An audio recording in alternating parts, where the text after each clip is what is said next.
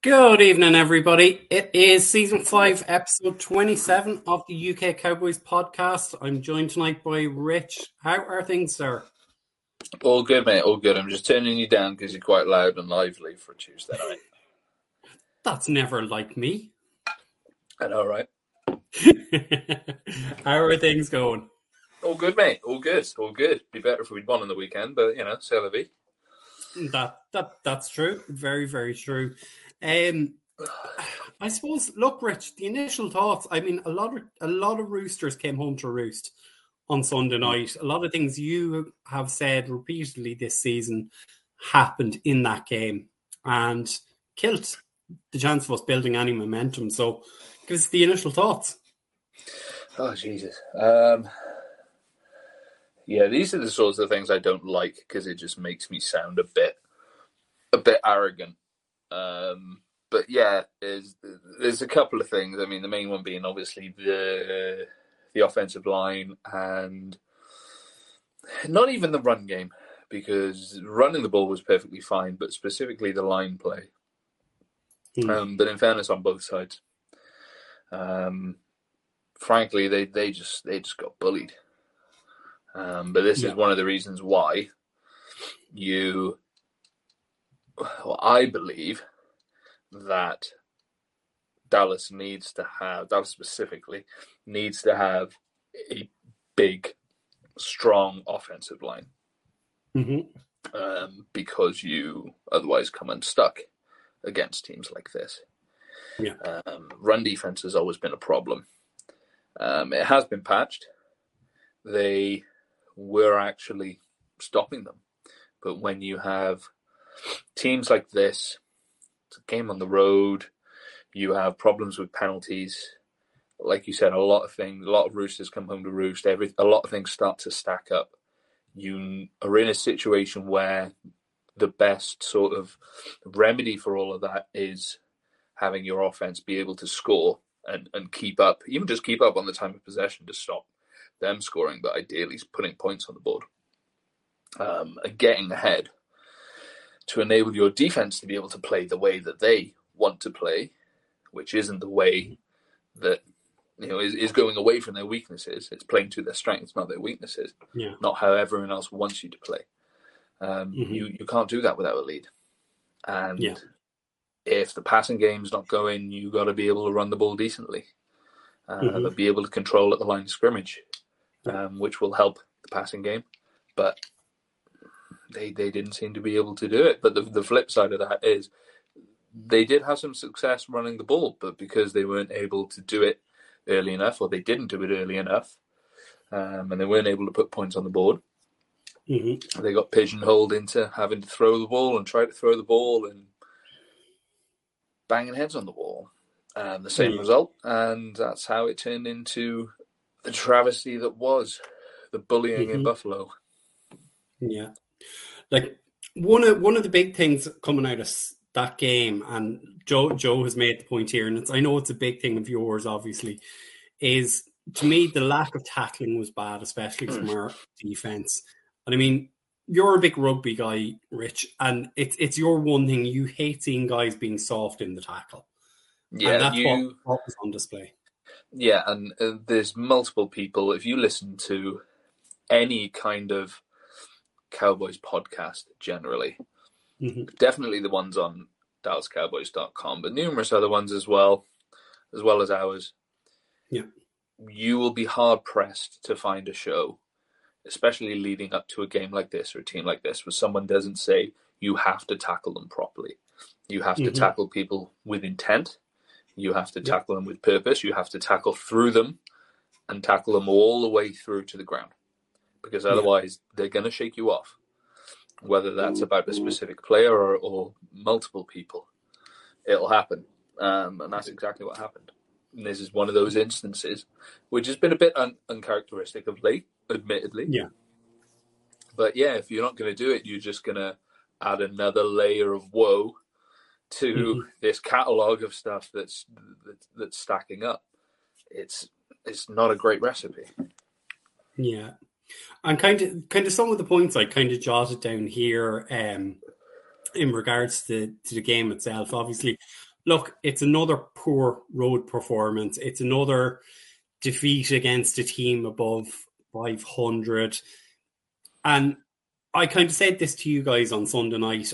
You know, our injury starting to affect us, given that we obviously had Jonathan Hankins and Malik mm. Cook missing, and obviously we're still missing um, Leighton Vander Esch and Stefon or Trevon Diggs as well. You know, and then during the game we had Zack Martin went out with an injury and sat out most mm-hmm. of the mm-hmm. game.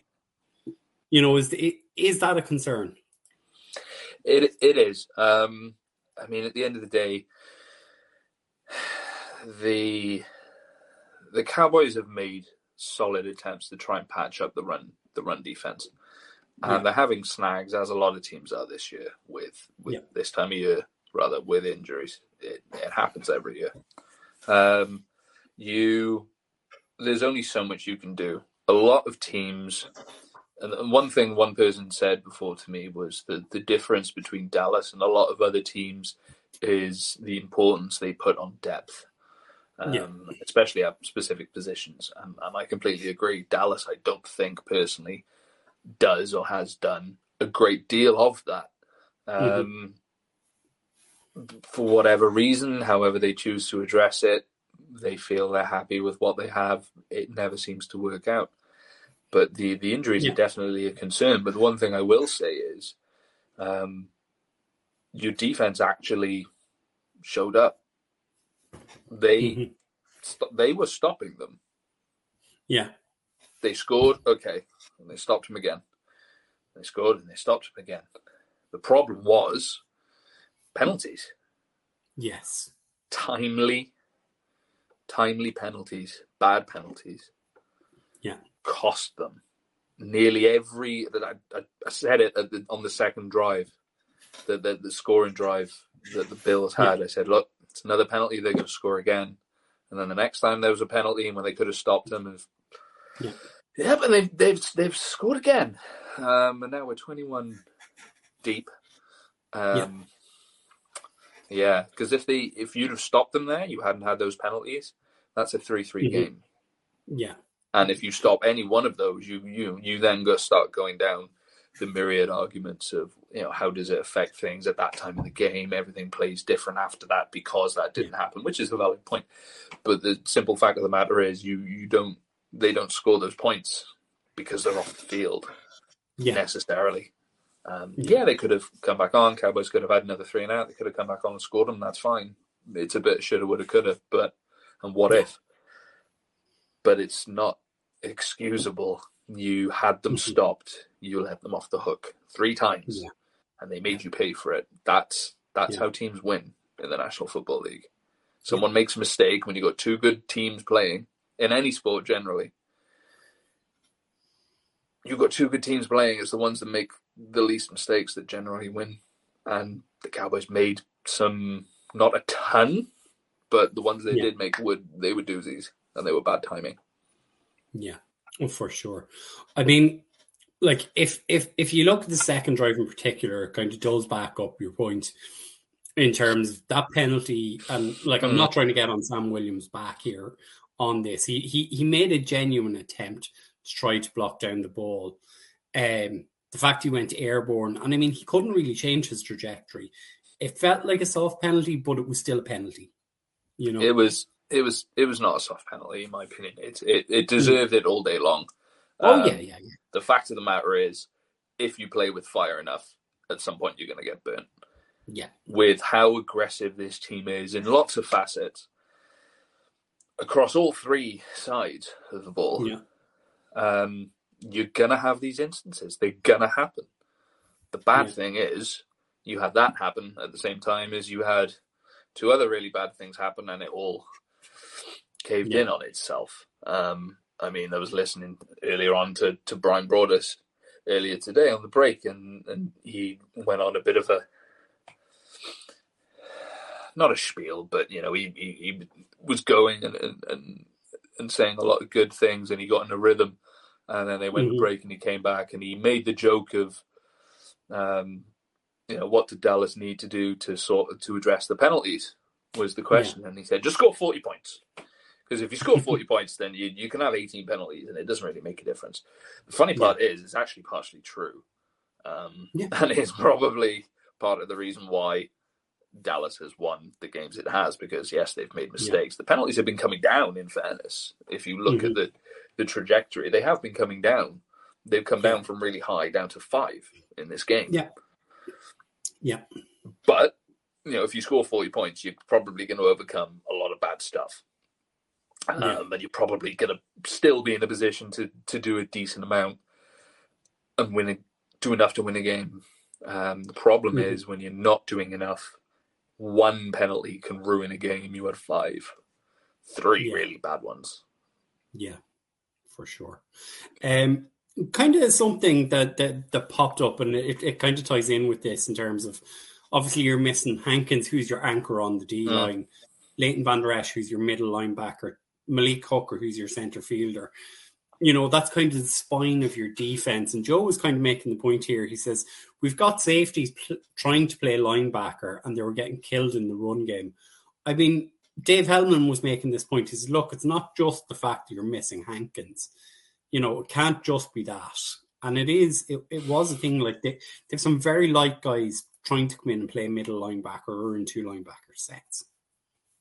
Yeah, you, at the end of the day, it's the very simple maths of it is the physics of it is you've got a light, quick safety coming in trying to make a play on a mm-hmm. bigger person. The across yeah. the board, you've got a power running team in Buffalo. Yeah. With a very, very strong, hard to bring down quarterback who runs mm-hmm. the ball very well. Yeah. They don't want to pass the ball because they know if they are gonna lose this themselves, that's how they're mm-hmm. going to do it. So they're going to run the ball, and they know your run defense is sus anyway. So yeah. do it till it stops working effectively. Mm-hmm.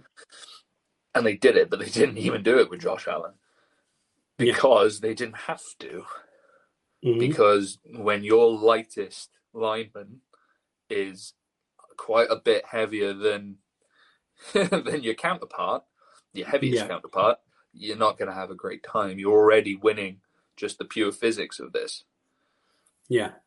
You you haven't got to do much. You haven't got to commit more people. You haven't got to commit um, a fullback to things. You haven't got to commit tight ends to come in and help you block because you can do it just on what you've got because you've yeah. got people that are literally strong enough to bully you into what they want to do.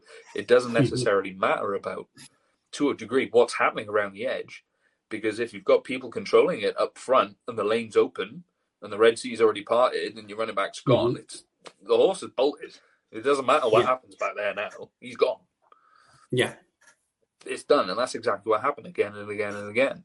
Anyone who mm-hmm. has supported the Cowboys long enough, when I say long enough, I mean since 2016, knows exactly and, and saw how this game was playing out from first, second quarter yeah. Because this is exactly how that team beat everyone that year. Mm-hmm. They ran through the league pretty yeah. much and, until, until they got to Green Bay. And yeah. that was just unlucky. Yeah. Um, I'm convinced it's because they tried to be someone that they necessarily weren't. But they it was it was you could see it coming. They ran through them. They were just bigger, they exerted their will, and they mm-hmm. bullied you. They bullied you all night long, and you couldn't do a thing about it. Yeah, and I mean, does does that concern you heading for the playoffs? Like, obviously, the, the the one piece of good news out of the weekend is we are going to the playoffs, but there has to be a little bit of a concern because there's no tape on us from the San Francisco game, from this game that you can run on us. And like, to, yeah, to be fair against San Francisco, they didn't run that heavily on us, but mm. we've seen it before in the playoffs. We saw it with the LA Rams a few years ago, where they ran for nearly 300 yards. I'm just looking here. Um, the Bills went for 266 yards on Sunday. You know. Yep. It it, the, it, it takes away from our best assets if if you're running the ball. Yeah. You that's the thing. You haven't got to do that much running. You haven't got to run it on pretty much every single down or the vast majority You know, you, you haven't got to run it for all but two plays or whatever stupid statistic it was. Yeah. To to necessarily beat Dallas, you just got to do it enough. Mhm. You know, at the, at the end of the day, people are scared of you getting a lead and pulling away, which enables your pass rush to play into what it is, and they're scared of your pass rush. If you stop the offense, you'll stop the pass rush because the pass rush can't do what it wants to do. Yeah. That's the best way you can counter it. It's exactly the same as I said back in 2016 when we were playing high powered offenses. The best way to counter them is to keep them on the bench because they can't score points if they're on the bench. You chew Mhm. up clock and rely on rely on doing that and being able to put points on the board, which was the the highest red zone percentage the Cowboys have had. This Yeah. year's been the highest since that season, I'm pretty sure Yeah. because they were something ridiculous, like ninety something percent in the red zone. If they got the Cowboys got in the red zone, they were scoring, and they were scoring Yeah. six. Yeah. And if they wanted to score eight, they could score eight. When you got that Mhm. running game, yes, you can go. You you got the logic of a team can come out and score quick, pass the ball, score quick, potentially. Yeah. But if you do enough to stop them, you've got a half decent defense to do enough to stop them. Mhm. You can do enough, and that's exactly what Buffalo just did to you. Yeah, for sure. Um, like if if if we kind of flip it over and look at the offense, you know, like Dak only threw for 134 yards. Um, you know, like that's that, that's not great when you combine it with 89 yards rushing. But then, what can you do when Mhm. it's all well and good having CD Lamb open Yeah, out there in the flat? You've got Ferguson open over there. You've got Cook open. yeah, It's all well and good. You've got two guys in your face right here, or one here, or one screaming Yeah. around the edge, or one hanging off you, and another one coming in to finish you off. You you can't throw. There was, there was one of them later on. I think it was in the third quarter. I can't remember who it was, and I haven't gone back and watched the tape. But the camera was literally behind Dak, and you could see CD Lamb Yeah. was open there.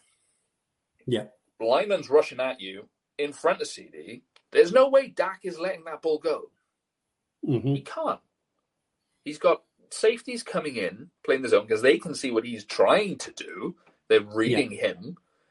He's got no chance. He's not going to let that ball not go, nor should he. yeah, The safest and best thing to do is to take the sack, which is what he Yeah. did. It's all well and good having all these options, but if you can't protect your quarterback enough to give him the time to throw the ball, Mhm. pointless. Which is again why I've been saying about you need to have a bigger line, in my opinion, that can exert its will. They've done good in Mhm. pass protection yeah, up to this point, but Yeah. when everyone's bringing pressure like mad because they know you have, they forced you into position, which is what Dallas has been trying to do this season, force Yeah. you into a position where you have to throw the ball. They know you're not going to run the ball. You're going to pass it. You become one dimensional. You become easier to combat. yeah, They're going to bring it all night long, which yeah, is exactly what they did. They they put you in, in third and second and long and third and long situations. You helped them do that in certain Yeah. occasions, and they bring it and they got sacks. Yeah. Or they force you three and out, forced incomplete. Mhm. Yeah. Simple simple recipe. It works.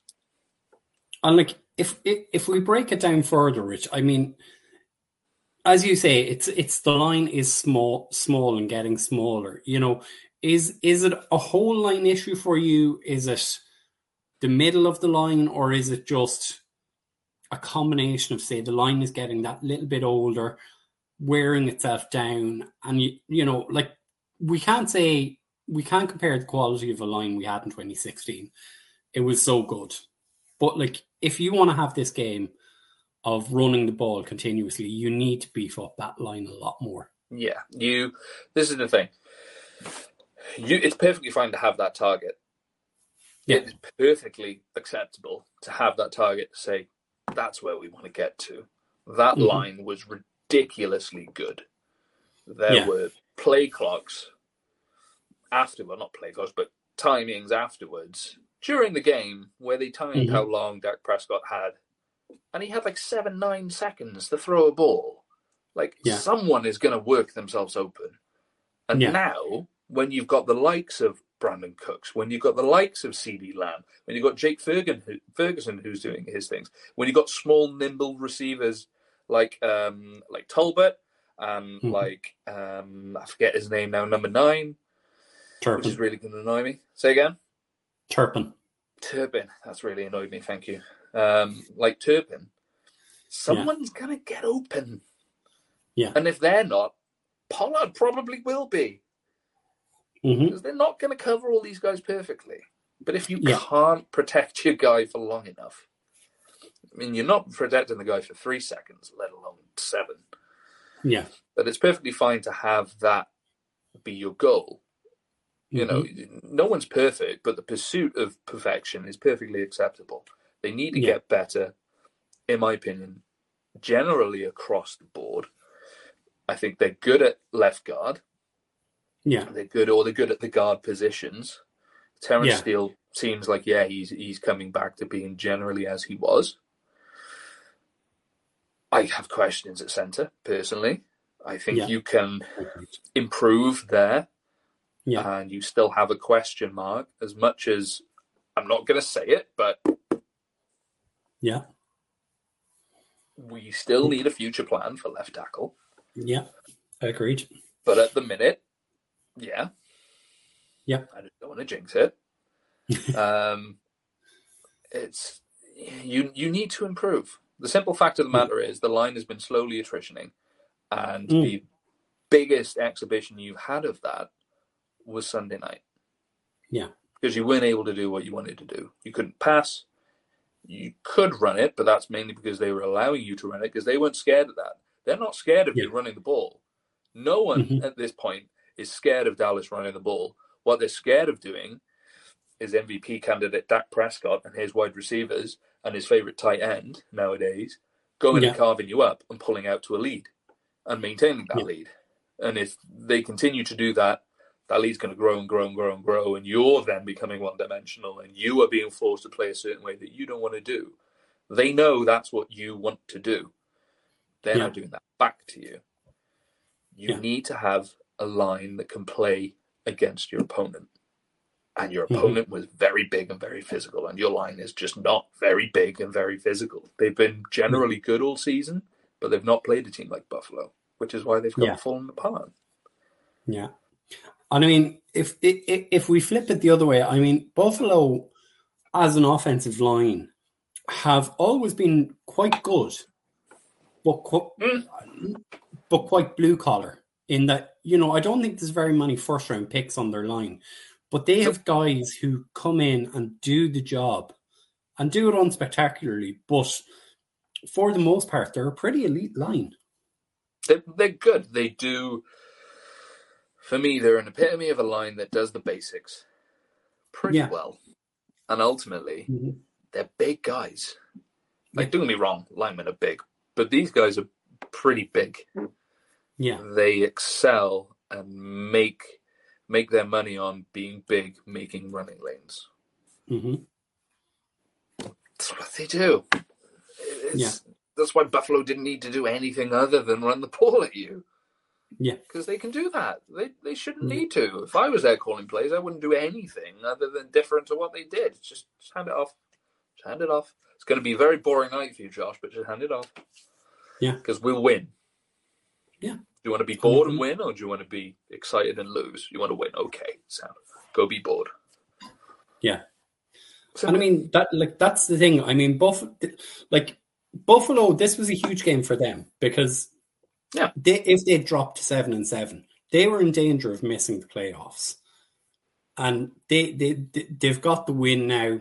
I think they're Oh, they're closer to now. win. Yeah. they look dangerous now. Yeah.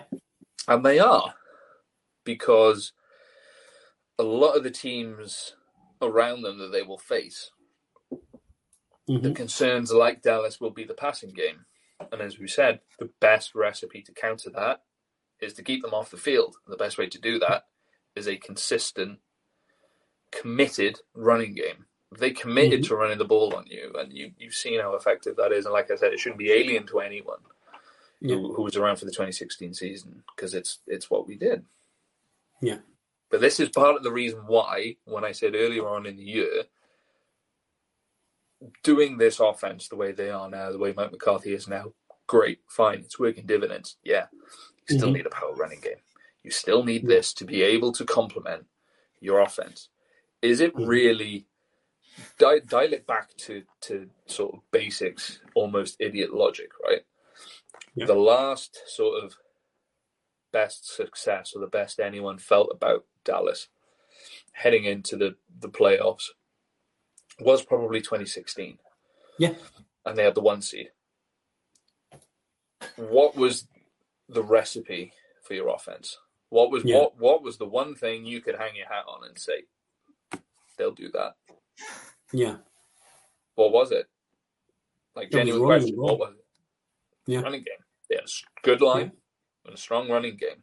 Yeah. And they could pass the ball as well if they needed to. They had a nice Yeah. selection of wide receivers. Go back 20, however, 25, 27 years, depressingly. Yeah. Mm-hmm. Go back to that age. What did you have? Strong running game. You had a strong running game, you had a good Yeah. offensive line, and you had a nice selection of wide receivers, and your quarterback wasn't too shabby. Yeah. Sounds quite similar, apart from one slash two things that play off each other. Yeah. Why I keep saying it? Because it Yeah. seems very basic to me. Yeah. You need to be able to combat whatever team you play, wherever you play. You're gonna have Yeah. communication problems when you go on the road Yes. because it's loud. You have to be able to win on the road because, like numerous people have said, I think it was Patrik that I heard say it last. Patrik No. Walker. Yeah. Super Bowl is not at home at AT and T; it's on the road. Yeah. You need to be able to win on the road, people. Yeah. You need to be able to run the ball effectively because you haven't got to worry about necessarily having the verbal communication to do all this stuff and worry about the Yeah. non-verbal stuff and Dak stamping his foot like mad trying to get things set up and get the ball before he gets a penalty, Yeah. delay a game. If you can part the Red Sea and hand the ball off, not as much. Yeah. It makes things easier for you. It's less rushed. It's less panic. It's more balanced. It gives you a solid Mhm. option. You, if you're able to effectively run the ball, you will generally, in my opinion, have more success on the road. Yeah. But they can't Just do that gonna- this season. Yeah. Just going to bring in Mr. Stewart. Paul, how are things? Here he is. sorry, gentlemen. I completely dozed off. I was going to say you look like you're a sleepy boy. Oh yeah, no, I- I've literally just woke up. I was just like, oh, sh-. I was like, oh crap, what just happened there? And I just checked my time. I was like, oh crap, it's like half, nearly half past nine. Oh, I was like, right, I'll be there as soon as possible. just want to just want to check the inside of your eyelids for two seconds, and look what happens. All right. Ah, oh, fine. It's fine. It happens to the best of us. ah. It does. It does. And I mean, at, at, at least you joined the right podcast this time, Paul. Oh, yeah. Yeah. Yeah, for anyone that doesn't know, uh, there was a bit of a hiccup with the Worlds team this week, which was completely my fault. Um, basically, I resent RJ the wrong podcast, which was the San Francisco game, and that got re-uploaded. So our show of the Buffalo, uh, Buffalo game, it's been fixed now, but, uh, but, uh, crap happens. Yeah. So we're, we're we're nearly finished talking about the the offensive side of the game, Paul. I mean, give us your own thoughts on things and what what went wrong. Offensively, I think just with the stuff that was going on with the defense and the somewhat early on with some of the decisions by the referees as well, it really put a mental block on the offense. I felt like I think there there was moments where we were looking pretty good. There was good catches from Lamb. There was good catches from uh, Ferguson and stuff like that. But Mhm. we we just it just seemed like there was a big mental block throughout the whole game. There there was just yeah, it, it just seemed like a bit of like and some of the maybe some of the game management as well, the the play calling as well, I suppose. But Yeah. it, it just seemed there was a mental block. If Yeah. that makes sense. Yeah, no, I mean, I mean, I mean, you're dead right, and like myself and Rich have kind of been discussing, you know, the the fact. Look, the O line didn't seem to stand up very well. Yeah, yeah. Buffalo seemed to be bigger in the trenches than us. Oh yeah, like I, I we knew that going into that game there with Von Miller back as well and Oliver being in there and stuff like that, we knew we were gonna be up against it. And obviously losing Zack Martin halfway through the game um Yeah. was massive. So it it it kind of set the tempo within the trenches and they when Martin went down there was a step down for in terms of physicality. Yeah, Um, I mean, and all that being said, I still thought there was moments Bass did have good. TJ Bass had some good moments, but Mhm. he kind of showed that he still needs, still has a lot to work on, and and with how the their defense were basically on top of our offense, they knew when to blitz and when not to blitz, etc. So yeah, um, in terms of the positioning, where they were lined up in the offensive line, as as well as their linebackers as well. That I thought, I thought, Yeah. like all credit is all due to Buffalo. They were defensively, Mm. they were on fire. They had our hand by a lot, and and whatever, like this is more tail end to the game when.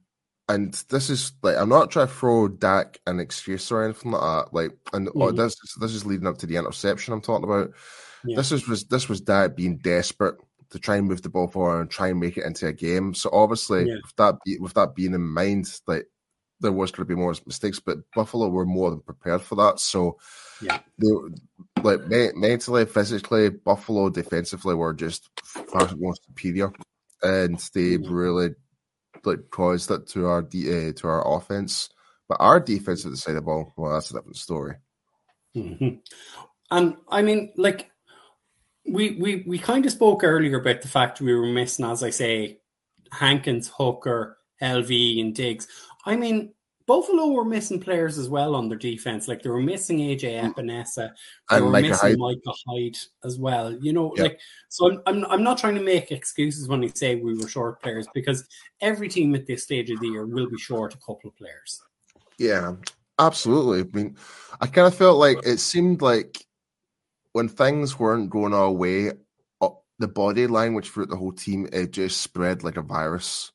It was Mhm. just like, um, I mean, we saw it with like we'll talk about defense in a, in a moment, but primarily you're, you're seeing it with Micah Parsons. He just did not look like himself at all. Mhm. Like, Yeah. and his body language was basically feeding off all the other players, and heads were down.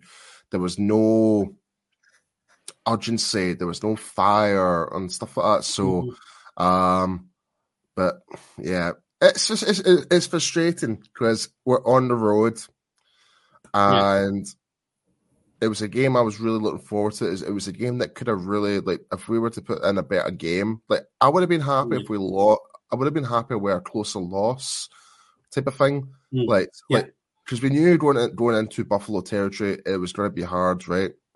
And Yeah. right, and I'm going to say this now: Josh Allen was not the was not the best player in the park. It was their running back, right? Oh yeah, How he got the game ball, I have no idea. That's just a pure a media coup to try and Mhm. get him back on the route, pretty much. But anyway, um, yeah, I just kind of feel like once the things were just happening, when the heads were down, that was that game over. But if we were to lose, say, like by one score and Mm. or a field goal, like at least we know that there was a bit more. Com- it was more competitive that way. We could compete with these guys in any given Sunday, like your San Yeah. Francisco's, like your Buffaloes, like your Kansas Cities, all those type of Mhm. guys you could potentially play if we were in Super Bowl or the NFC Championship. Yeah. So I think that I- think that is the pro- that's the issue as Cowboys fans are seeing right now. It's like, yeah, great, we are in the playoffs, if things are going in the in the trajectory right now, and thank you for Seattle for defeating the Schmeedles last night. That was just Mm-hmm. fantastic. That definitely brought my smell up in Monday today. Um, if we were to clinch the NFC East, then great, we've got home field advantage. But but we need to make sure that we are putting these teams like San Francisco, like whoever else is in the NFC that that could potentially cause that type of threat, then we need to ensure that we are more competitive that way. And that was this was the thing I said with Meg. It's like we need to make sure that we're uh, executing, we're Mhm. focused, and uh, and obviously like there was just no mistakes, and we did not do one of those at all in that game. So Yeah. it's it, I, it's more mental, I would say, than uh, the fact that not like we know our team is good, we know that, Mhm. but there was Yeah. definitely there was a mental block that was going on during that game, like not just from the players, but also from the coaching side in that game. And, Yeah. and it's really hard to pinpoint who, who to really put the blame on, so to speak. But there just seems to be a Mhm. a, a weird situation wherever we're up against a highly viable team that, like, despite um, Buffalo being eight and six or whatever it is their record Mm. is, they still are in contention to be a still a, a top team and still make it into the playoffs at a good run. Same with Kansas Mm. City; they've not had a good season, but yet they're still caused that threat. They've got th- that ability to do that. So it's we just need to make sure that we we knock out that crap and actually just actually Mm. focus on us and rather than fo- rather than focus than other than them. Like Yeah. that makes sense. Yeah. Yeah, Like, they, I mean- they didn't show a great deal of mental resiliency. Um, Thank you, in Rich. that That's that's the They- one. They, that's they didn't that. look across the board, like you said. It, it, Yeah. Everything offense, defense, um, special teams was fine, um, but the the coaching side of things as well. And the, the Mhm. two things. One thing annoyed me. One thing I question with the coaching side of things. Generally, of late, things seem to have been trending quite well. So we said Mhm. earlier on, while you were having the snooze, that generally the penalties have been trending down in terms of Yeah. the number. Mhm. We've gone from really bad down to down to five the last game. There Yeah. only five. They were really costly Yeah. due to the nature of the game and when they happened and all the rest of it. But there was only five in comparison to games previous. That is an improvement. Yeah. To give credit where credit is due. But there is still an issue of discipline there for me, of self I discipline. totally, I totally agree with you. and Like, it's I don't chuck that around loosely, but that is mm-hmm. one hundred percent. And the, the, the that has annoyed me the past sort of 24, 48 hours hearing lots of people talking. And they keep saying, yeah, there probably is an element of discipline. It's not going to change. You can't change it. Mm. Yes, you absolutely can it Mhm. can be changed. Self discipline is something that every person can change because the key word is the first one self. If you discipline yourself, you can you've changed it. You haven't got to rely on anyone else. It's like different kinds of pressure. You can have someone else exert pressure on you, or you can exert pressure on yourself, or you can have Mhm. perceived pressure. There's lots of different things to this. But self discipline, controlling you, doing what you do, and doing it, this is why they train professional athletes train so much. You train to maintain technique and discipline when you're absolutely tanked. Because you know if you don't, it's going to fall through. Yeah, and in fairness, Rich, there, there's two points in that game which I feel really, really hard for. Uh, Yep. uh, the Cowboys, were the penalties really did cost us, but Yep. it it really led up to the, the demise of that whole game. One of which was the fumble. Yep. It was like obviously Buffalo like smartly took off the next play, get it done before the, the, Yep. the Mhm. coaches actually have a, even have a chance to review it Yeah. that that should have been our ball, and the players knew that. Uh, that deep down, if I was like Donovan Wilson or whoever it was who tried to recover the ball, mentally it's like that should be our ball. That should be our freaking ball. Like you, are going to be all mm-hmm. pent frustration. The other one was was the late hit on third down, where mm-hmm. just before the late hit, we should have been held down for a holding call.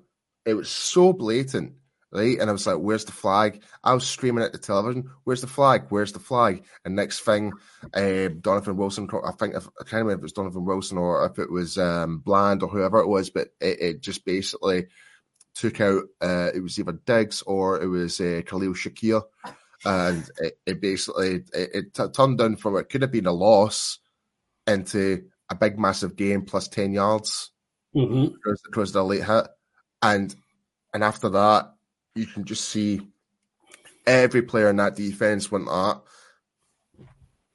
Yeah, like, I'm glad you said about that, about the fumble, because that was the other part that I mentioned earlier that I was annoyed at, specifically in mm-hmm. terms of the coaching staff, because yeah. you can tell if something happens there, or whether you think something that's happened not or not. If a team gets up and they all of a sudden are uncharacteristically rushing to line up to snap a ball quickly, you know something has happened, has likely happened. Mm-hmm. Yep. Having just watched the play, how can you not very quickly put two and two together and go, mm. do you know what? Time out. Let's review this. To, to, to, be fair though, to, to be fair though, Rich, I I could like Chris. It was it was closer to the the Bills sideline. McCarthy wouldn't have a, a, really good view of it, and I'm not trying to throw any excuses out there. Like if you're on the further away sideline and it looked like it just did look like an incomplete pass, and mm-hmm. and the players are just basically there might be chance that I wouldn't be want to risk a timeout, well lose a timeout based on a challenge if that's the case. Yeah. Like especially there was no TV review to look at it quickly and all that type of stuff. So I can understand why that happened. Because even uh, Nick Eatman made a tweet about that. I think it was Nick Nick yeah. Eatman. Um, someone from DallasCowboys.com did mention it um, what really did happen. And I was like, because originally I was like, why did we not challenge that? Why did we not challenge that? Like just like pure instinct of fans, like because generally from watching the fella t- from the television, I generally thought it was an incomplete pass. Yeah, I did. Right, and when the review happened, I was like, oh, get the challenge out. But yeah. again, the coaches must have thought the same thing. They must have thought it was just an incomplete pass. Yeah. No, that's fine. But when you've got a team that hasn't rushed to line up up to that point, they don't generally do that.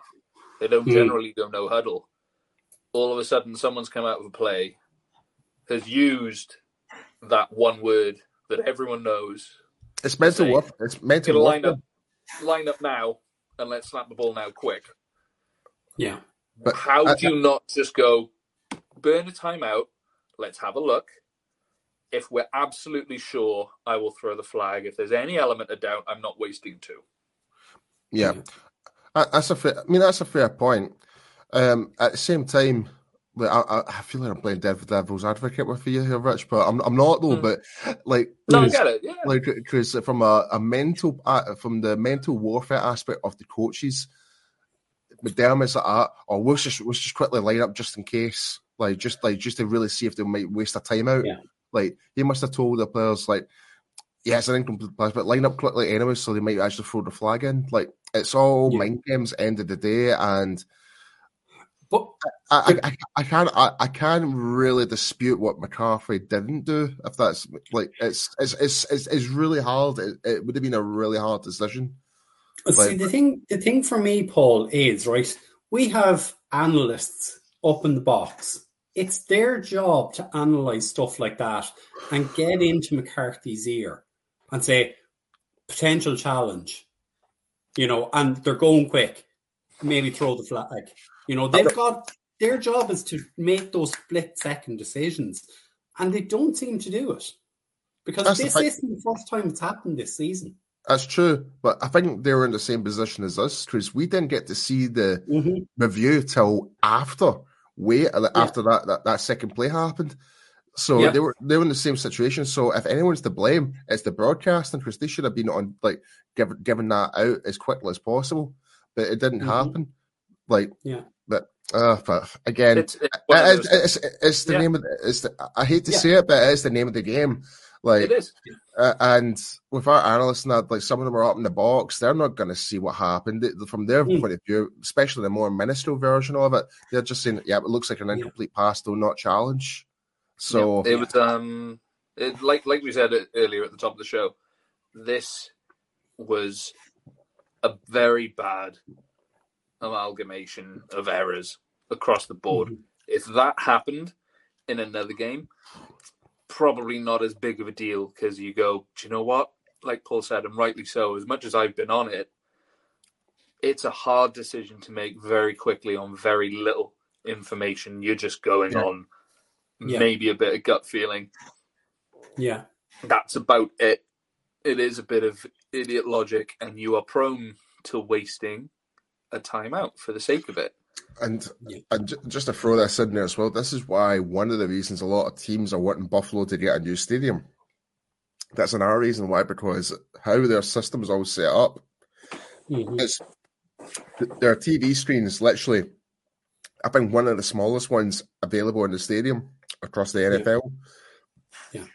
So for, for, for, for even coaches to even look up close, like from their sideline to really see this TV screen at the at the end their end zone compared to other stadiums and stuff like that, like and again, I'm feel like I'm just I'm I'm back in McCarthy here. Like again, I do feel like Mm. yeah, like maybe get a little bit set a set of balls, just go for it. Why the hell not? Like if he was Yeah. if there was the challenger, like like here's the thing: if we were to before even looking at the replay, if we were to throw in a challenge fire, we'd be like, ah, "What are you doing, Mike? What the hell?" Uh, eh? Yeah. That's like, like fair. You know what I mean? Like, because I'd like, ah, Yeah. well, I didn't see. ah, to me, I thought that was an incomplete pass. Why the hell are we challenging that? Mm.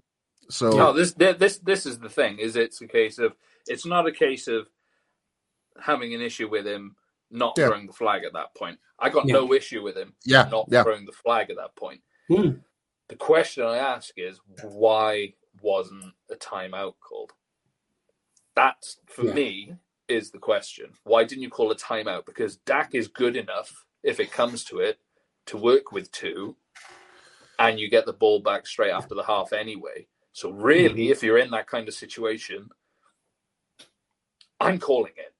I mean, Yeah. it's easy for me to say because I've never been in the position. I'm an armchair coach, all the rest of it Yeah. but I would like to think in that situation I would have got timeout. Have a look now, quick, and let me know. F- When when did that point of the game happen? Was that within the two minutes? Was that a two minute drill? No, it wasn't within the two No. minutes, but No, my point wasn't. is, if you get to Hmm. that point, then at the end of the second quarter, Yeah, I, I agree with you and on you're on that. that Like, kind of offense, you've still got two timeouts. Dak is Yeah. good enough with two timeouts. Yeah, yeah, no, I agree with you on that one, Rich. Like, Yeah. even like even just try and throw Buffalo off to not like put our defense on the pedestal. Like, take away the the fumble together. If you've seen Mhm. them quickly line up, it's like, what? No, hold on a minute. You're not. Yeah. You're, you're not controlling the pace here. I'm gonna slow you di- guys down there. Yep. Then we would have had the opportunity to see the replay that makes that. Hold on a minute. I'm gonna use my other timeout, throw it in, and well, my, throw my red flag, and we still would have had our second timeout because it would have But- came back to us. So Yeah. So, Right. Hey. guys, there's a kind of a question I've had bubbling in my head for the last five, ten minutes, and Joe has kind of p- popped it in here as well. He says, I'm not going to panic yet. And uh, look, I'm not trying to get into the Miami game yet. Obviously, that's for Thursday's show. But if we do get beat against Miami, I'm going to push the panic button. And then my thing is, I'm kind of struggling to find in the McCarthy era a big win away from home. I don't know if you guys can think of one, but I mean, I can. go on ahead, Rich. When he led it, an injured Aaron Rodgers into Dallas against the one seed and came away with a win. No, I'm In saying in the McCarthy era for Dallas. Oh, right. Okay. Yeah. I thought you just meant Mike McCarthy as a whole. Sorry, I misread that. No, one. no, in, in, Um, in his time in Dallas, like it, it's something I made the point last week is Jason Tom Garrett, Tom Brady. No, we beat them. At, yes, sorry, you're right. You're right. Sorry, apologies. That that would be the last yeah, big away game you won was in the Mhm. playoffs, and you Yeah. sent Tom Brady into retirement. That's Yeah. right. Yeah, That's fair. That, but yeah. that for me would be the one. yeah. yeah. I'm not. Yeah, The only time he lost to the Cowboys. Yeah. Like the the, the reason I, I I asked and I I kind of asked Graham this last week on the show is more like Garrett seemed to go and win games away from home more regularly against those top teams, like like against San Francisco, against that team up north, against some of the better teams. Like I think, um, you know, and it it just seems to be he he could do it. Now, I mean, look, I'm not going to trade Jason Garrett for Mike McCarthy because Mike McCarthy's gotten us to the playoffs three straight years. But it's just it's a concern for me in that you know they don't seem to be as able to win a tough road game. it, it goes back to mental block. Really, Yeah, it, it just seems to be a. I'm I'm sure McCarthy is more than capable. It's whether the players are mentally fit for it. That's the question I'm asking because Mhm. at the end of the day, like they know what they're supposed to be doing. They know Yeah. like because there was moments of the game where defense were looked really good, where we're doing three and outs. Same Mhm. and the the Cowboys were pulling off a good, a good enough drive. Um, like it's just, it's just a matter like was these decisions of from the referees to the to the discipline issues really took on a, a mental effect on the rest of the Mhm. players. Like a mistake on the defense has now affected our offense. It's like, oh, for goodness sake, why did he do that? Now we need to ha- do an extra 25 yards when we like Yeah. are n- now on the field or something like that, you know, like anything like it just seemed like there was a lo- there was a bad uh, bad vibe uh, whenever there was a mistake within the team like rather than being nah we've got this it's all good it's all good don't worry about it keep your head down it just seemed like whether there was like a, a lot underwhelming pressure to really Mhm. get this one Oh yeah, they they definitely wanted it, and they were doing enough mm, um, to do it. They, like I said, the the defense stopped them three times, yeah, and I'm sorry, I I, I, I can't get behind anything Colin Cowherd says personally. I, see Personally, I'm normally the same, Rich. I'm normally the same, but Yeah. I think I think composure is actually quite a good word to really summarize that. We just Com- like composure, composure is a good word, but I would personally just choose to. I know I know how this looks and how it sounds, but I would just choose a different word and be happy that I'm not agreeing with Colin Cowherd personally. Um, but that is me. We all have I'm that happy. vibe, I'm happy to own that. I would. I would say to his face. yeah, Um, but they stopped them three times. yeah, They let them off the hook three times. They oh no, nothing against you, Kent. It's perfectly fine. It's good but they they stopped them. They did enough. The the defense being Yeah. injured, still having questions about the running game, going up against a big running team against a big Mm. running quarterback, did Yeah. enough at the start of that to keep you in it. Did enough to keep it three three when your offense is not functioning. That would have taken eighteen out of your twenty one points off the board. yeah. I want to throw this in here, right? Is Dak still an MVP candidate after that game? Yeah. Yeah. Right. The Yeah. reason I'm right. So the reason I'm saying that, right? I'm just looking at the stats here, right? If I was to throw it, right? So, like, guess who starts is who, right? Seven out of 15, 93 yards and a touchdown with an Mhm. 80 89.3 rating. And there's one 21 out of 34. Bear in mind it's 134 yards and obviously one interception. hmm Who was the one that's actually trying to win the game and not uh, like well, not try to win the game, but basically was more active and really try to like m- try and do something. For me, like like 'cause the one that was seven for 15, 15 attempts at passing was Josh Allen. Yeah. Mm. But why would Yeah. you do any more than that? You don't need to. Like like like I said earlier, you can you, you got the choice. You can turn around and say, Josh, we've got two choices here, mate. You can either be really, really bored and win the game, or you can have a really exciting night and quite possibly lose. I mean, Which is I mean, important to you. I mean, what did Josh Allen actually really do in that game? He didn't really do anything to really stand out from the crowd. There you go. Oh, Here's the there you ball. go. Yeah, Oh, like there you go. the, the- the problem was was uh, sorry, I, I know we're, we're we're kind of mixing into defense now, but uh, Don't but the- obviously the biggest threat was obviously James Cook, who was 179 yards for 20, 25 carries, Yeah. right? Averaging seven yards point carry. Yeah, seven yards of carry, right? And when I was looking at the next gen stats, all the majority of all his runs were outside run. Mhm. Hard, never ever in the inside, hardly ever. Yeah. And I thought, wow, okay. Mhm. So we can't blame Mazi Smith. We can't blame Osa Odighizuwa in that game because Mhm. they weren't they weren't running towards them. To me, Yeah. they did. To me, the interiors actually did their job. Like, Mhm. we- like so.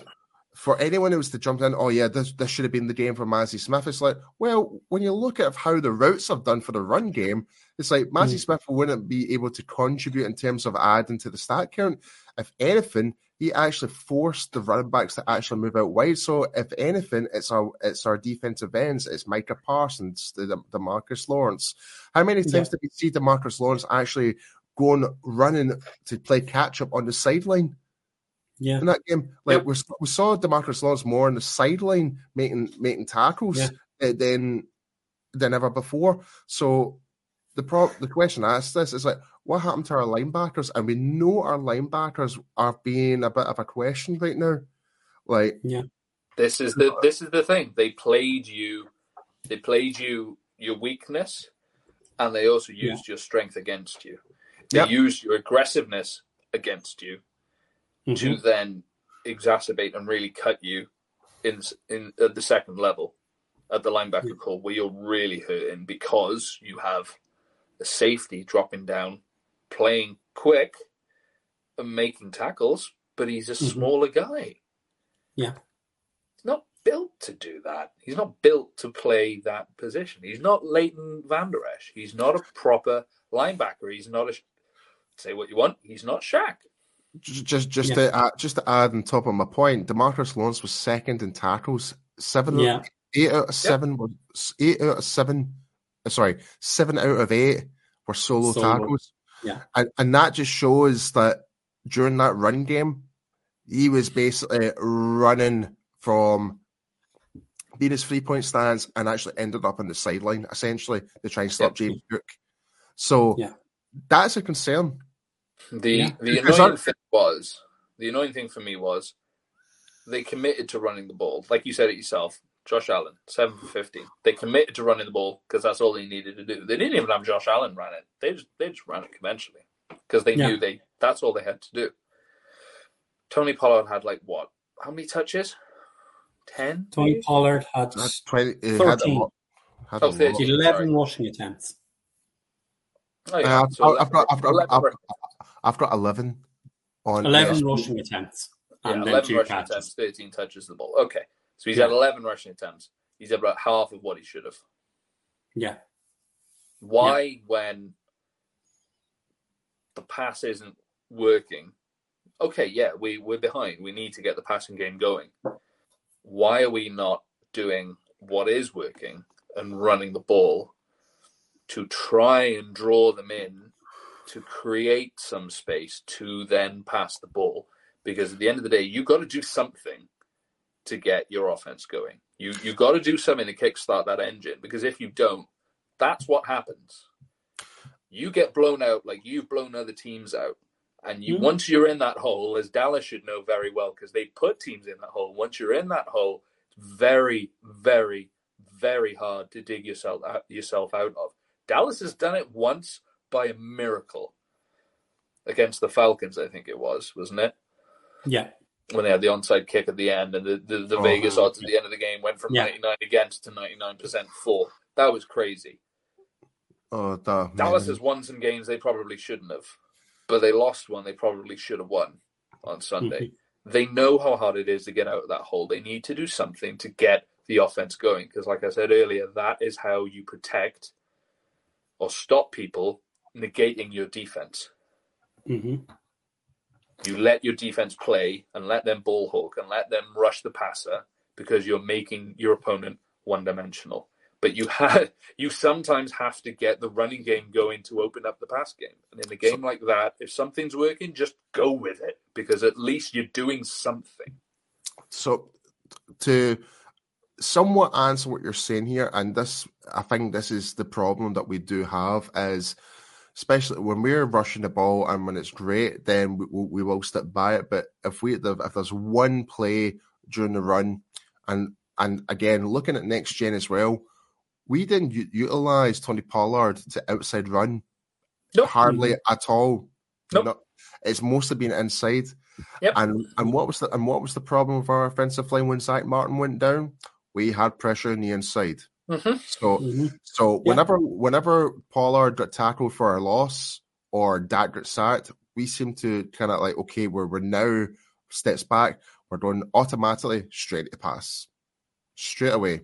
Like and it Mhm. became it, it, and it was predictable. Like Yeah. that's the that's the problem. So McCarthy has that tendency where okay, right, we're now in, we're now in the back foot. Now we need to kind of really play catch up here.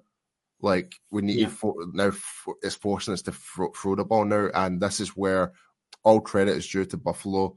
They knew exactly mm-hmm. what we were doing. Oh yeah, they like I said before, they weren't afraid of your running game in no way, shape, or form. They were afraid of you passing the ball and putting them in a hole, and they're they're afraid of your of your pass rush. And they don't have to be afraid of your pass rush if they're stopping you passing the ball. I just I need to I, I really do need to question also why did we not run outside run at all in that whole game? They haven't done all season practically. They They haven't. haven't, done it. They've had Tony Pollard come back. This this is the thing that's really annoyed me is they let Zeke go, which I can understand to a degree. They haven't replaced him with that caliber. They just said, "Do you know what? We're going to ride and die with what we got." Okay, cool. That's fine. Do what you did, or at least put him in a position to have success, i.e., run him to the outside. Because if you're not going to have someone breaking down someone play after play after play after play, Yeah. to then in the latter parts of the game to have Tony Pollard break free and break through in the middle and get to the second level at any point, whether it's on the outside or on the inside, you have to then play to his strengths, which is on the outside. They've literally had an opposing running back, like you just said, Paul, play them how Tony Pollard should be playing. And he had over 20 touches. And look at the yardage he put up. Tony Pollard's Mhm. yardage average was actually pretty decent. He only had 11 runs. Yep. Mhm. Four Why not yards. do something to get yourself going? Because if he's doing decently and he's running the ball, they say, oh, yeah, you're not afraid of a running game? Okay. Let's show them that, that they're freaking wrong because at the minute, Like it's working. Let's I- keep going. I totally agree. Like, why not give the fake handoff to Pollard to really like pretend to go outside and let Dak run the ball to the other side, to the weak Mhm. side of the ball, something like that. Like, I just kind of feel like we were very limited in terms of our rushing options, in terms of play calling for that, Yeah. and we cannot do that against Buffalo, uh, against Miami, where it comes to Miami. next week. No. Like- Yeah. Well, they, they used a lot less motion this time as well.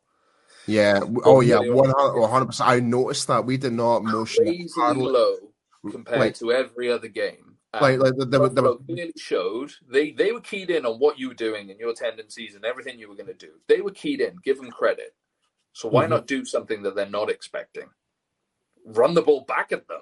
hmm Yeah. Yeah. Yeah. It was a it's a weird one. It's a really weird one. Yeah. Like like Like, go, I'm, I'm going to be honest, right, on Tony Pollard, right? And this is a concern. I have the numbers here in front of me. He's 207 rushing attempts, 848 yards this year, five touchdowns. His longest run is 31 yards this year. Last year, Tony Pollard, as Rich alluded to, when he was getting outside, the, going outside the tackle and we were pulling to get him outside the tackle, was getting 40, 50 yards. He was housing attempts. I have not. I, I I've seen maybe two explosive plays from him this season. That's it. Although although Brian, we, we did have very, very long gains from Pollard, forty plus yards, but they did get called back for holding. We did get that. And and that leads back to a discipline issue. But Exactly. I mean, Yep. you know, it's it. it, it it was my concern all along was you were letting Zeke walk out of the building, knowing Tony Pollard was coming back off a horrific injury, and you franchise tagged him. And I don't think we've seen the value of the franchise tag this year. No. No, you. It was a. I, I said it at the time. It was a, a calculated risk, and it was ultimately mm. you were backed into a corner. You, Yeah, if you didn't do it, he was hitting the market. Someone was going to take him because someone's going to take him, and they're going to utilize him properly. In his defense, and I agree with what you're saying in terms of because if you look at it generally across the board, okay, Dallas was bad with penalties last year. They're bad with penalties this year. His, Yeah. you, know, you take that as a given. His production is down. yeah, Yeah, But you haven't given him the opportunity to do that. He's had a, he's in a different situation, and they haven't utilized him properly enough. Yeah. It's very, very, very, very nice that Dak, Dak Prescott has found this cadence. He's doing all this. They have a really good passing attack. That's great. But you haven't got this reliable running game. And part of the reason I, I'm concerned about at, at the Mhm. minute heading into the off season is that actually you may well have a half decent running game, but you're not using it. You are not playing to Yeah. your strengths. You are not giving him the ball enough. You are just quite happy to lay it all on Dak Prescott's very wide shoulders, Yeah. Yep. but that's not always going to work. Like we saw earlier on in the season, at the start of the Yeah. season, the offense was was was struggling to get going in the early part of the season. The defense bailed them out. They were putting points on the board hmm instead of the offense. Yeah. Right at the very start of the season. But now, this weekend, the defense couldn't get it done. hmm I'm, The I'm, offense can't get it done. You've got to do something. I'm I'm glad you mentioned that, Rich, because I kind of feel like remember earlier part of the season, like bef- uh, but just before like the San Francisco game, or uh, just after that, like we, the biggest concern we had about we're not u- utilizing our wide receivers. We managed to resolve that, have that good Yeah. game, like have those much better performances. Even though we lost to the Eagles back in Lincoln Financial Field, we were still the better team. I thought, like. Yeah. We were utilizing Cooks better, we were utilizing Lambert, etc., as the weeks went on. But when we're not util, and I I think that's one thing we've just not done yet is we've utilized the run the run game properly yet. Are, we Yeah. are we are we holding ourselves back? Like, do we actually have installs for outside run? We're saving it when we really need it to really surprise someone, or is McCarthy just like wants to really make sure that Pollard like, oh, I see more from you from the inside. We know that you're Yeah. good at the outside, but again, we can't hold players back. We need to let them let the guy play. Let the play. Yeah. Let, let him run outside. Let him uh, let t- uh, people try and tackle him and miss. That's what Pollard is good at. So, Yeah. in a, in a way, that Yeah. that that's on McCarthy's play calling in that one. I will sadly have to say. If if that's that's the case, I will be very disappointed because you only get 17 of these a season. But the time of the time of the season to hold things back in the playbook, by and large, has gone. You're Yeah. at this point now where you've put you you have put yourselves in a position through what you've done to be in a position to win the division and change your seeding to be quite advantageous for you in the way that you want to play so that you get at least hopefully one game at home which will maybe help you get over the hump Yeah. or the hump that you haven't been able to get past for a very long time you Yeah. should have if that is the case that they've held back like you said which I, I don't think it is but if mccarthy is doing that and he's Yeah. thrown a game effectively And f- that is a waste because your best opportunity to get one up on the Eagles just passed you by. I've literally just thought of a crazy conspiracy here, Rich. Now thinking about it, what if it's not Mike McCarthy is making that decision? What if it's someone higher up and doesn't want to pay the bigger bucks? It's possible. Like if if Pollard is running amok, running outside, then obviously his value is going to go up. I Yeah. don't think.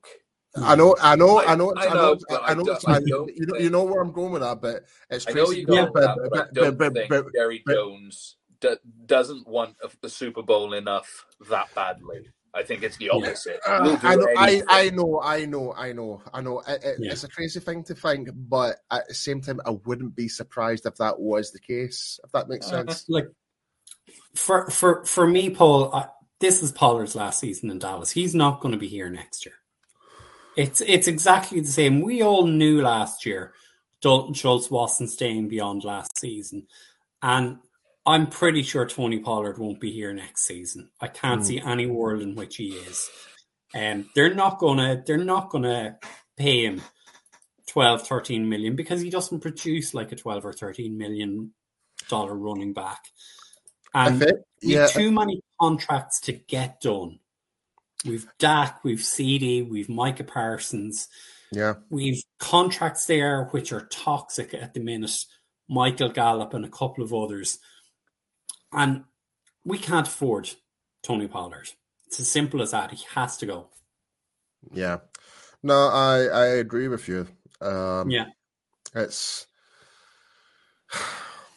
it's a wee, it's it's somewhat frustrating. Like it's just like Yeah. I just I just hope we manage to turn this around. I really do. But that's all Yeah. I'm hoping for. But the the thing that I see it as is the big the problems that you have um, are are potentially fixable Yeah. with, with with what I personally see them as.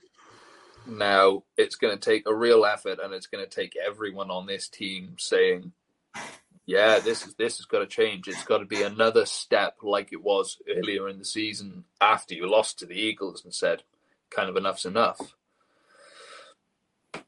You need everyone to take account for themselves for Mhm. self discipline. You need to not hold back. You Yeah. need to accept that, like I said earlier on with Sam Williams, if you play with fire, you're going to get burnt at some point.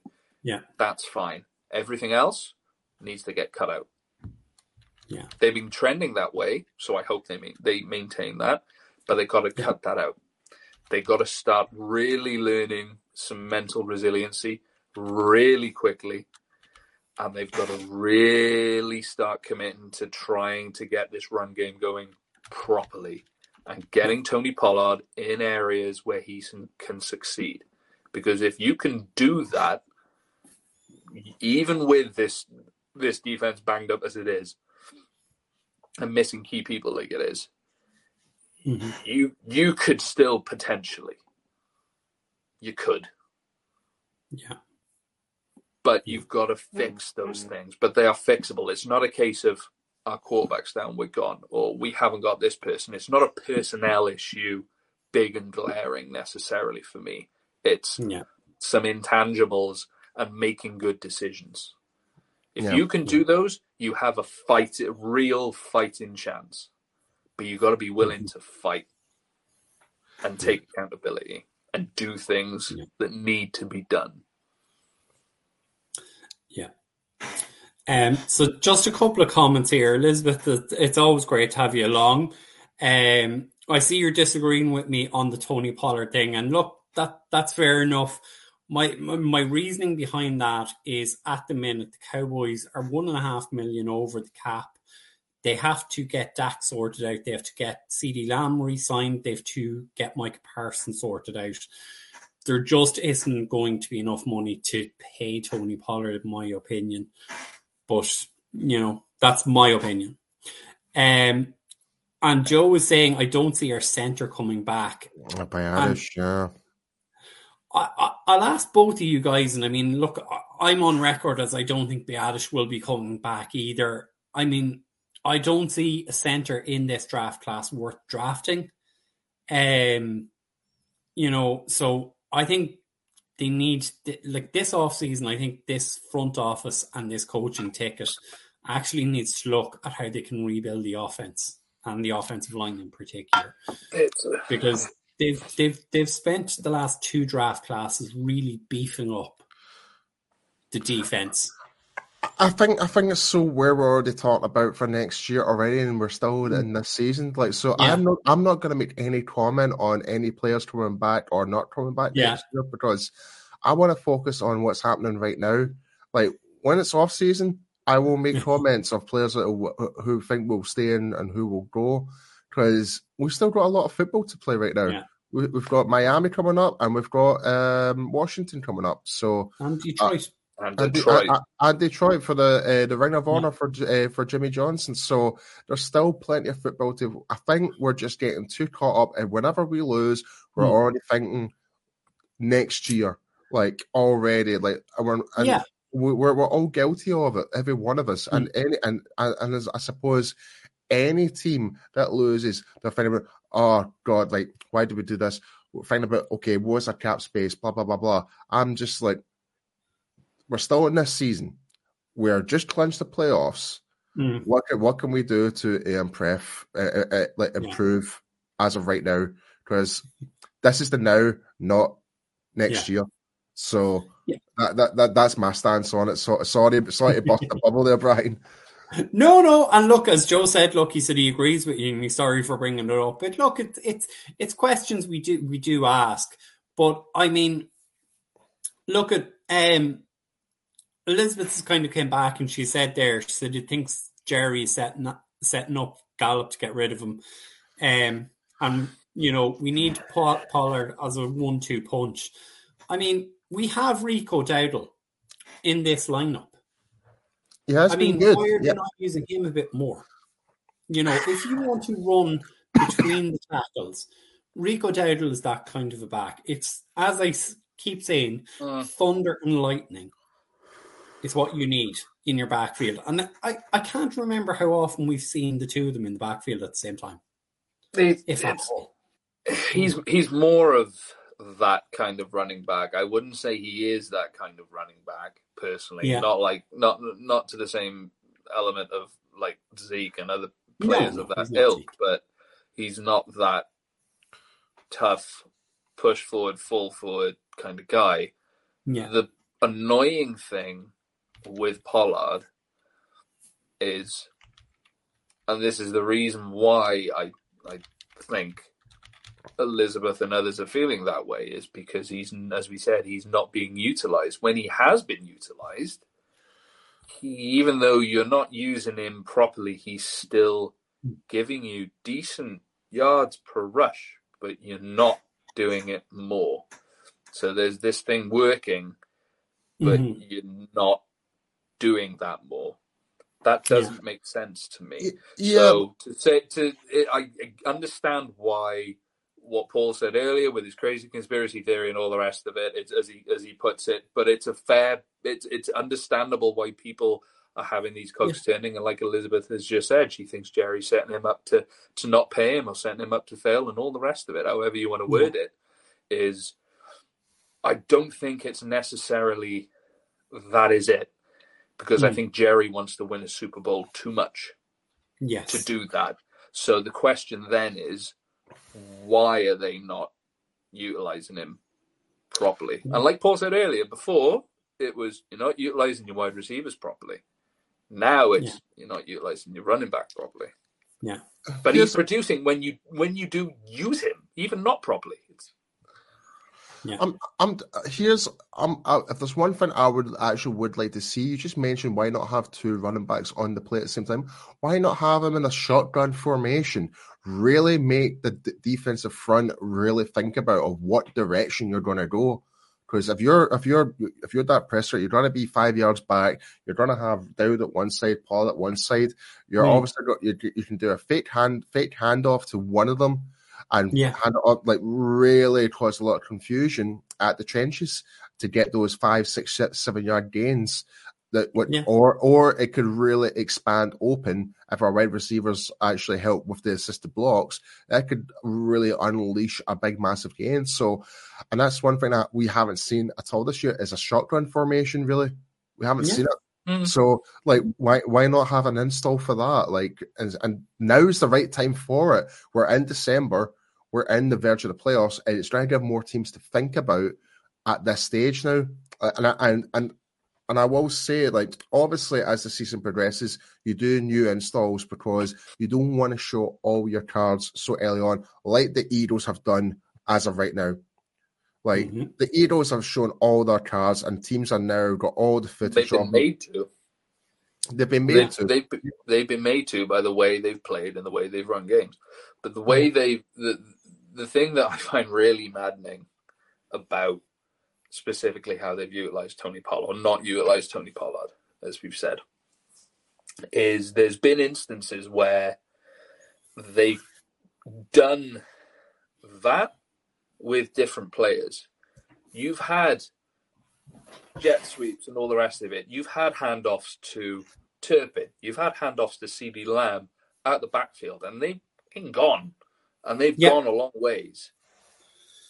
Why are we not doing that with Pollard?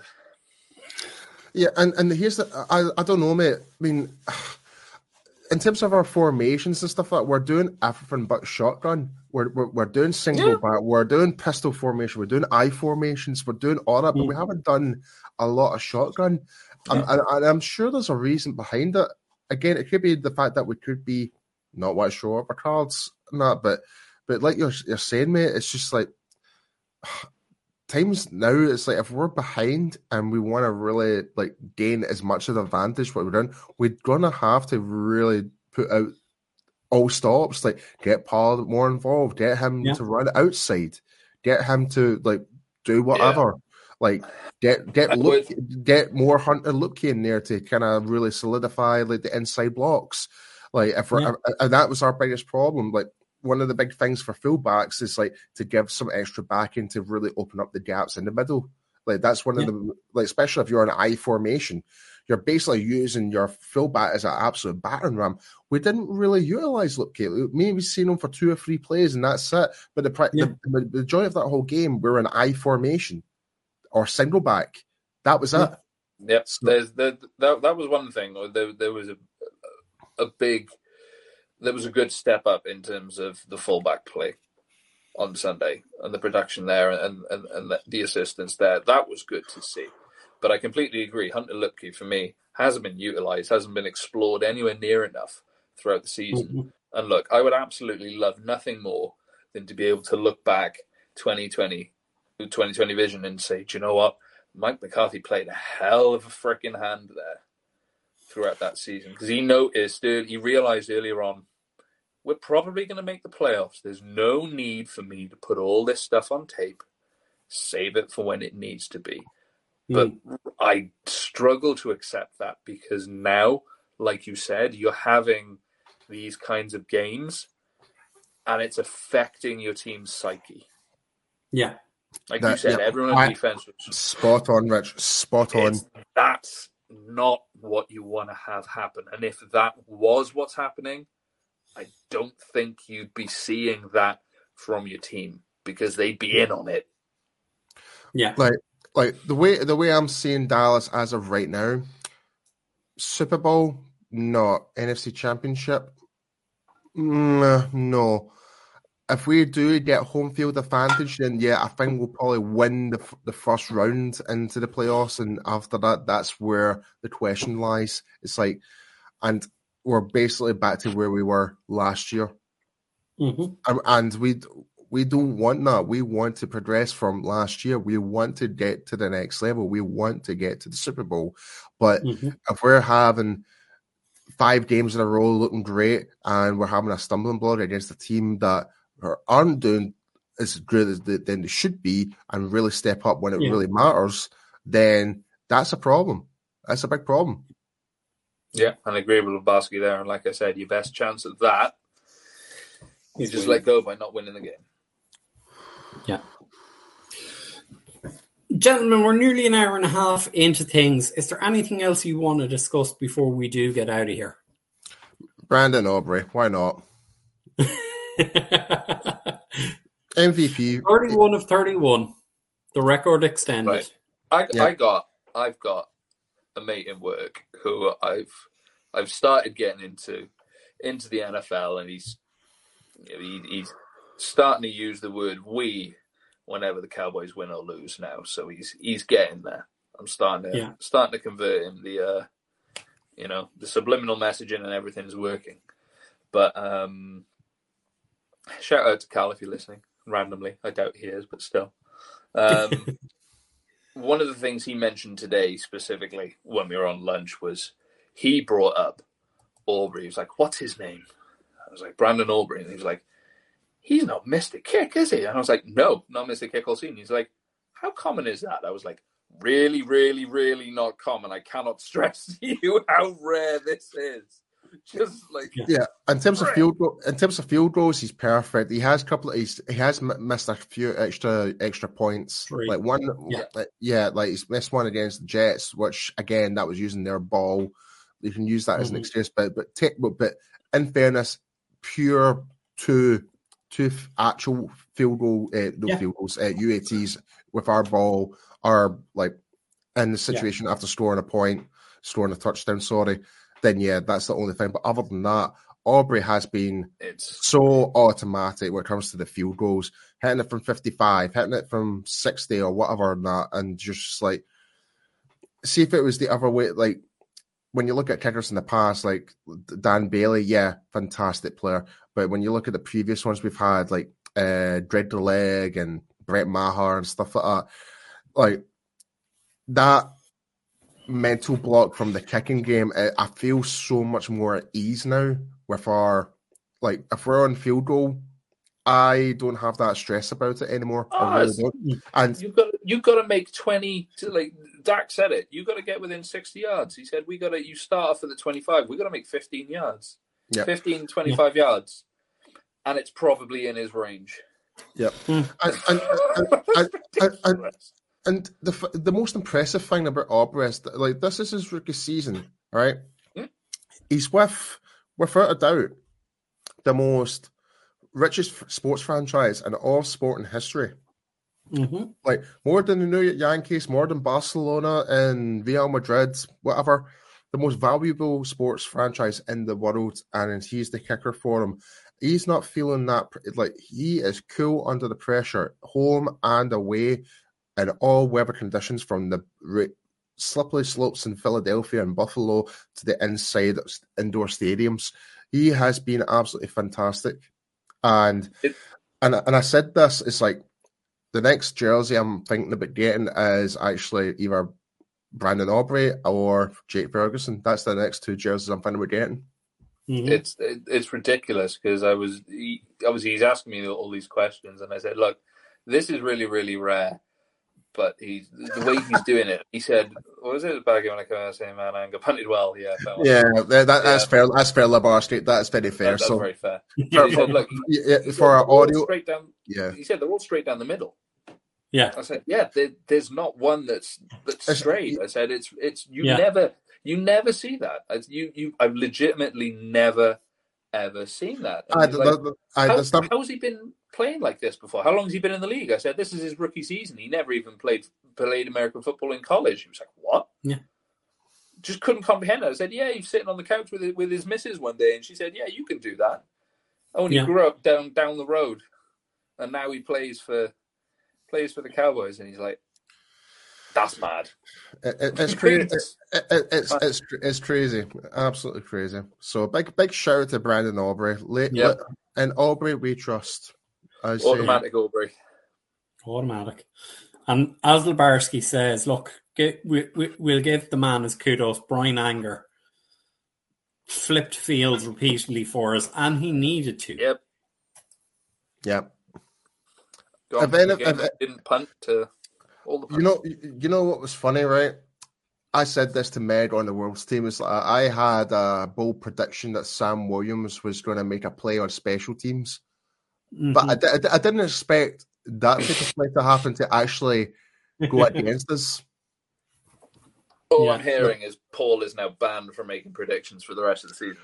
Yeah, I'm not. Um, yeah, I think my cheeky predictions for the Miami game is out. The, uh, yeah, my, my cheeky predictions are going to be out the window for next week. I think. I think I'm going to play it safe.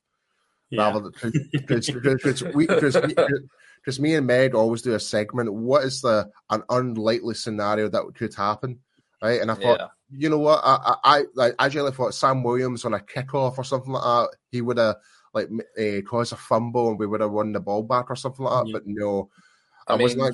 I was not expecting that in terms of the the punt You block. kind of, kind of right though. I mean, he was there. He made a play. Yeah. I mean, if if if Sam Williams happened to be off his feet, there's a fair chance he actually does block that punt. I don't Better know. fair chance he doesn't get get the flag. You know, I'm just saying, Labos. Jeez, can we get, end on a high note talking about Sam Sam's punt block? oh, for sure. But look, look, gents, as I say, we're over an hour and a half at this stage, and I suppose, look, let let's get out of here. Um, and we'll pay the bills before we do. Paul, if you want to give the shout out. Yes, guys, if you are planning on going to a Dallas Cowboys game, be sure to go and check out cowboysexperience.com for stadium tours, game tickets, meet and greets, and much, much more. You'll get full on packages created and tailored for you by the team at Cowboys Experience. And to get full advantage of that, please use the promo code UK Cowboys. And what do you get if you use the code Rich? Use the code. We get free stuff here. Yeah, you get free. And You what get, do you do if you don't get free? If you don't use the code? Nasty man from Philadelphia gets you in the middle of the night. Speak- oh, in Well- fact, you know, in fact, you know what? I will end this on a high note. We we didn't really talk about last night's game. Did anyone notice how sneaky Jason Kelce is moving the ball? yes. Did anyone yes. no- did anyone notice of how bad like how bad MVP supposedly Jalen Hurts is? Right? You- Yeah. like, yes. honestly, like, uh, like I like I will say like the referees are still got it for the Eagles. They really do. Lane Johnson once again jumping offside and not getting called for it. I'm just like that's to me is that it's going to be my biggest take of this whole season is why Lane Johnson, this one particular player, keeps jumping offside and Mhm. hardly ever gets called for it. And Hurts is injured. I can, Hurts isn't injured. Oh, oh. Hurts is. Oh, oh, that's a good one, Joe. Oh, That's a good one. Yeah, so for our audio listeners, right, if you don't use the discount code for Cowboys Experience, we'll end up getting Kellen Moore back, and you don't want that. No. No, thank you. Hmm. No, the um, the, the for me, it's been weird. The the yin and yang of holding for me this year has been Lane Johnson, who Mhm. doesn't get called on when he does hold, and then the yang of it is Micah Parsons, who doesn't get called when he is held. hmm This Yeah. is true. This is true. But look, gentlemen, it's time to get out of here. Uh, the Mike and the guys will be along on Thursday night for the pre-game show against the Miami Dolphins. Paul, I'm sure you'll be along for that. Uh, should be, yeah, should be. Yeah, absolutely. But look, it is a good night for me. It's a good night for me. That is a good night for me. Also, have a See you on folks.